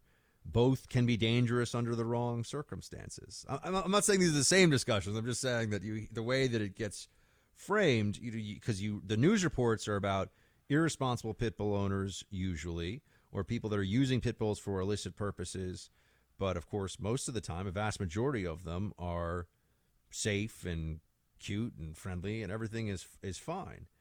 So uh, the the dog discussion very quickly turns into a uh, that gets that gets politicized. Uh, that gets uh, people really really fired up when it comes to pit bulls. I've always found I find that uh, Doberman pinschers put me a little bit more on edge. There's just something Dobermans look a little scary. I, have met sweet Dobermans. You don't have to send me an email telling me that Dobermans are great. I, I know I'm I'm aware, but uh, Dobermans. I, have always thought that Rottweilers. Well, I know they're also very powerful and, and can be uh, dangerous. Rottweilers are kind of cute, and I've always liked. I've always been kind of a Rottie fan. Uh, people like Rotties a lot. I did not know until we found out yesterday with our expert on the show that uh, German Shepherds were number one in the bite department. That was something of, of a surprise to me. I, I, did not think that that was. Like, I would have thought it was pit bulls, quite honestly. Uh, and there are so many of them. Whenever I go on these sites, and I've gone on these sites a little bit. Whenever I go on these sites to check out uh, what's available for adoption, if you are willing to adopt uh, a pit bull, or even more so, a mixed pit. We, we do we not? I don't think we say mutt anymore, right? A mixed a mixed breed dog. That's what we are supposed to say, or a I, I, I'm not even sure what the proper terminology. They're, if it's a fancy mix, then it's a designer dog, like a a, a, a cockapoo or something like that. Is that a isn't that one a cocker spaniel and a poodle or? Uh, the, and the the Obamas had a um, what a they had a I forget what it was what it was called a was a Portuguese water dog. Oh no, that was a purebred. But there are people like these these dogs that are some of them are hypoallergenic, which I know gets them it gets everyone excited. But anyway, I'm thinking one day, team, one day I'm going to get a dog. I'm going to make it happen. Hopefully sooner rather than later. I got a few things on the plate. Got to get a dog. Got to like try to get engaged at some point. You know that would be nice. Maybe even some little little bucks. Uh, but I digress. Wow, what a huge digression. Uh, so yes, dogs, pit bulls, movies, you know, fun stuff to talk about. We'll hit that and more. Uh, if you want to give me a call before we close up shop today in the Freedom Hut, please do. 888-900-3393 is the number. Be back in just a few. This is the Buck Sexton Show. The Blaze Radio Network.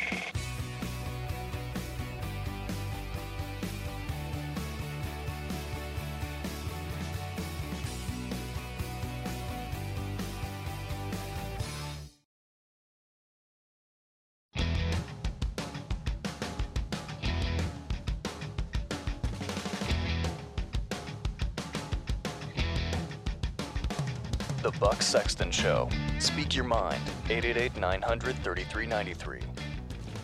I, I know that there are divergent uh, opinions on this one, but I get very uncomfortable when we start to see what we think of as internet platforms playing the role of speech police. This, you're going to see much more of this in the months and years ahead. You're going to see a lot of this stuff underway.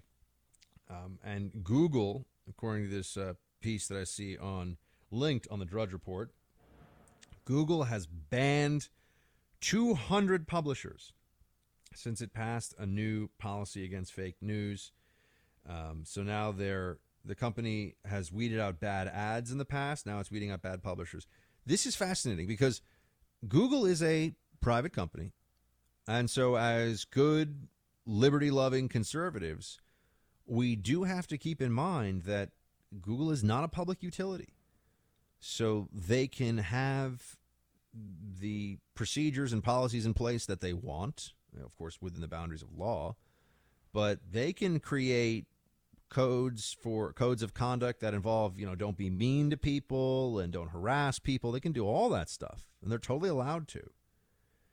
Uh, and this is uh, with the whole uproar over fake news, um, I think that there's there is pressure, the real pressure at the very top of Google, Yahoo, and these other sites. Facebook, Facebook's a huge one.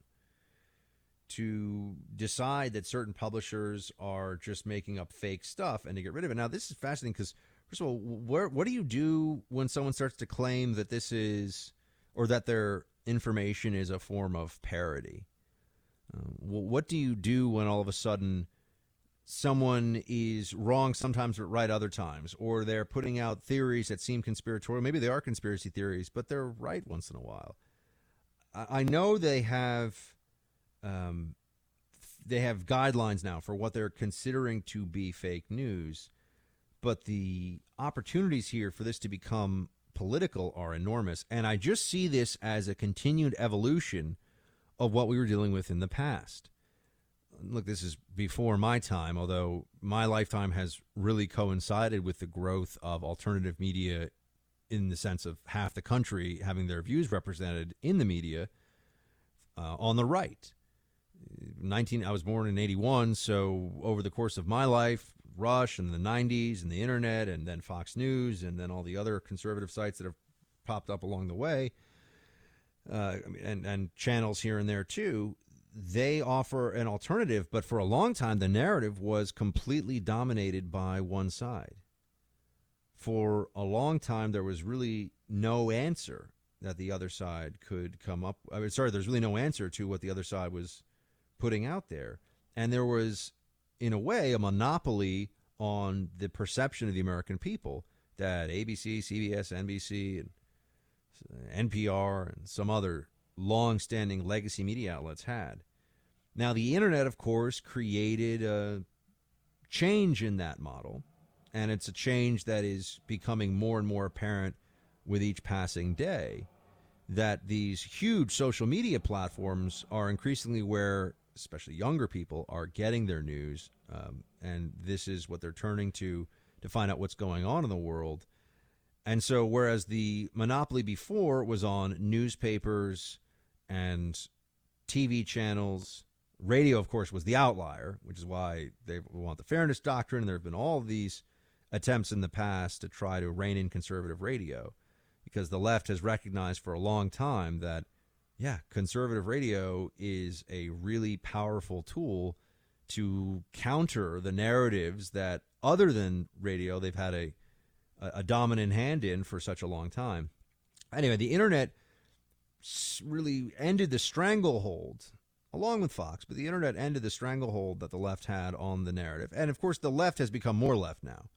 You know, Democrats in the 60s and 70s, or you look back at a speech that JFK would have given, and the members of the, there were at least people who were in the Democratic Party that had much more traditional values and much more comfortable with words like patriotism and all of that than what you have today. I mean, today you have this globalist, far left, progressive party that is, is pushing for an internationalism above patriotism and a, a much broader, longer discussion to have another time. But it's a change. The Democratic Party has changed, has gone hard, has gone hard left, uh, particularly in the era of Obama.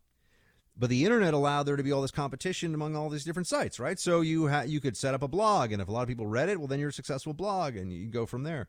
And a website that was doing a good job with its news coverage could compete. Well, if you can have bottlenecks now created by search engines, if search engines are in a position uh, to decide that some people are just coming up with completely fake stuff and other people are, um, you know, getting away with a little bit of shenanigans here and there, uh, now you have a sort of return to the old model. It's going to be a lot harder. If Google and Facebook's, uh, I know right now they're saying it's fake news, but look at the effort to say that Breitbart is alt right. And alt right meant something different when Breitbart was publishing stories by those who were deemed to be in some way connected to the alt right. Alt right has been really uh, uh, largely subsumed or appropriated into the Robert Spencer white nationalist movement. But I, as I've talked to you before on the show, that wasn't always what alt right meant, or at least that wasn't always what people who thought they were alt right were subscribing to and were involved in. But you could very easily see a situation in the future where a site that the left hates, like a Breitbart, if there are enough complaints about it, or they say that it's advancing white supremacy. I mean, you just have to look at the verbiage used by the left, you know, opposition to uh, affirmative action more or less means that you're you know a, a, terrible person you're the equivalent of a nazi you're a racist you're evil. Uh, you look at the way that the left frames a lot of these discussions. And news sites that you and I would think of as being completely within the bounds of legitimate discourse and you know completely acceptable for public consumption may get caught up in these new rules set up by these behemoths that have a largely monopolistic control over the flow of information over the internet. So, and I do think the left sees this as a way to regain that power, to direct the conversation, to determine what is acceptable and, and what is not, even for people to read at all. It's paradoxical, right? There's a new censorship that comes from all of this. Originally, the internet was an explosion of information for everyone to see, and so much of it was free. And that's still all true, of course. And the internet does more and is more important with each passing year. But I think we're also seeing now that there are realities of the web that we don't always take into account. We're having these discussions about how everything is now freed up and it's a flat, it's a flat uh, competitive field and the marketplace of ideas and all that other stuff. You look at a, uh, Google, uh, when someone Googles a word or they're looking for something, whatever's on that first page in that Google search is everything. People rarely go to the second page and definitely, even more rarely, go to the third page. So whatever comes up right away on Google is an, is an immensely powerful statement about that subject matter because Google gets to determine what is there. And they say they have this algorithm, but they're clearly tweaking the algorithm and they have the ability to prevent certain sites and publishers from popping up. They're just going to get better and better at that. And some of the most successful news websites, in fact, spent a tremendous amount of resources and time trying to find ways to game SEO, search engine optimization, so that they could get better rankings, essentially be on that front page of Google or Yahoo or any of the other ones. I remember there was like Ask Jeeves for a hot second. I don't even know if that's still a thing. Uh, Ask Jeeves was a website. Uh, I think Dogpile was a a search engine that existed for a little while. There have been a, a whole bunch of these over the years that have uh, faded away. And I've told you before, I remember the first my first internet experience that I really remember uh, was other than other than a, other than just straight up AOL was being in a friend's house. I think this might even be before AOL, and his dad had CompuServe, and you could go into there were a couple of chat rooms, and you uh, one for politics, one for sports, and just there are people chatting, and that was it was like I was in a spaceship, man. It was crazy. Uh, I remember I remember seeing that, and, and the whole you know you know obviously you've got mail and these things that we all got used to and then learned to forget very quickly because we changed our habits on the web. Uh, but back to the the problem that I see arising here, the evangelists that are out there for the web in Silicon Valley, we're, we're quite aware of their politics. Uh, Peter Thiel, there are some exceptions, but overwhelmingly, they are left. Overwhelmingly, they are progressive, and this this fight that's happening under the Trump administration and even before, of course, during the primary, this argument over the the truth and reality and facts, and you even get into that uh, moment of the alternative facts discussed by Kellyanne Conway. Um, that is just going to become a bigger and bigger fo- focal point of all this. They're going to look for ways to sift out news sources and people and information they don't like and do it under the guise of this is fake news. Do it under the guise of this is the way that we get around censorship. It's really stealth censorship, or it's censorship by expanding definitions to include just things you don't like and pretend that it's information that is reckless or information that is um, you know, that, that is that is unacceptable to be out there in, in the public sphere. So I, I do have my concerns about this. I, I see this return to an, an era where the left has such a dominance over the narrative day in and day out, and Google and Facebook and these other platforms are just going to play a very big role in all of this. Um, they're going to be really involved in uh, determining what you see. And keep in mind, this isn't about this isn't a First Amendment issue in terms of the law. It may be the spirit of the First Amendment, free exchange of ideas and free expression. But if Facebook wants to show you Huffington Post all day long, that's what they can do. They can do that. And if they want to hide the Blaze from you, if they want to hide National Review from you and Fox News, they can do that. And the only way you can deal with it is to be aware and to try and reward search engines and sites that don't engage in this kind of stuff. But keep in mind, when you're talking about Google, I mean, how many of you use Google? Such a uh, these companies also just have giant ATM machines that they run in, this, in the sense they just with the public stock they've got so much money they can do whatever they want. But I like corporations, just not corporations that can brainwash the whole country if they choose to, more or less, without anyone being able to stand in their way. That's a little, it's a little terrifying. It's the way the media used to be. They want, they want that back. I mean, could you imagine anything that would be cooler than being a network anchor back in the '60s or the '70s? No one really to challenge you. No one can even find your old broadcast. You just go on TV, create a brand night after night, say whatever the heck you want no accountability. You just look the part, sound the part, get paid a lot of money. Sound like Ron Burgundy, but hey, probably was a lot of fun. All right, team, we got more. Um, I'll be back in just a second. 888 900 3393 if you want to sneak in a call before we close out. Otherwise, back in a few. This is the Buck Sexton Show. The Blaze Radio Network.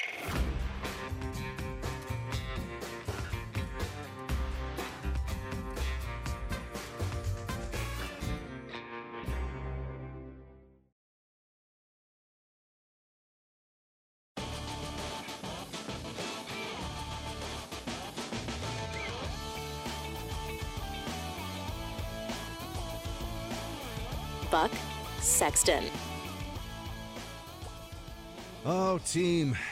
So good to have you with me here today. Uh, I'm in for Rush tomorrow. So, this is really my last opportunity for this week to get a chance uh, to talk to you. And uh, all, I have all sorts of.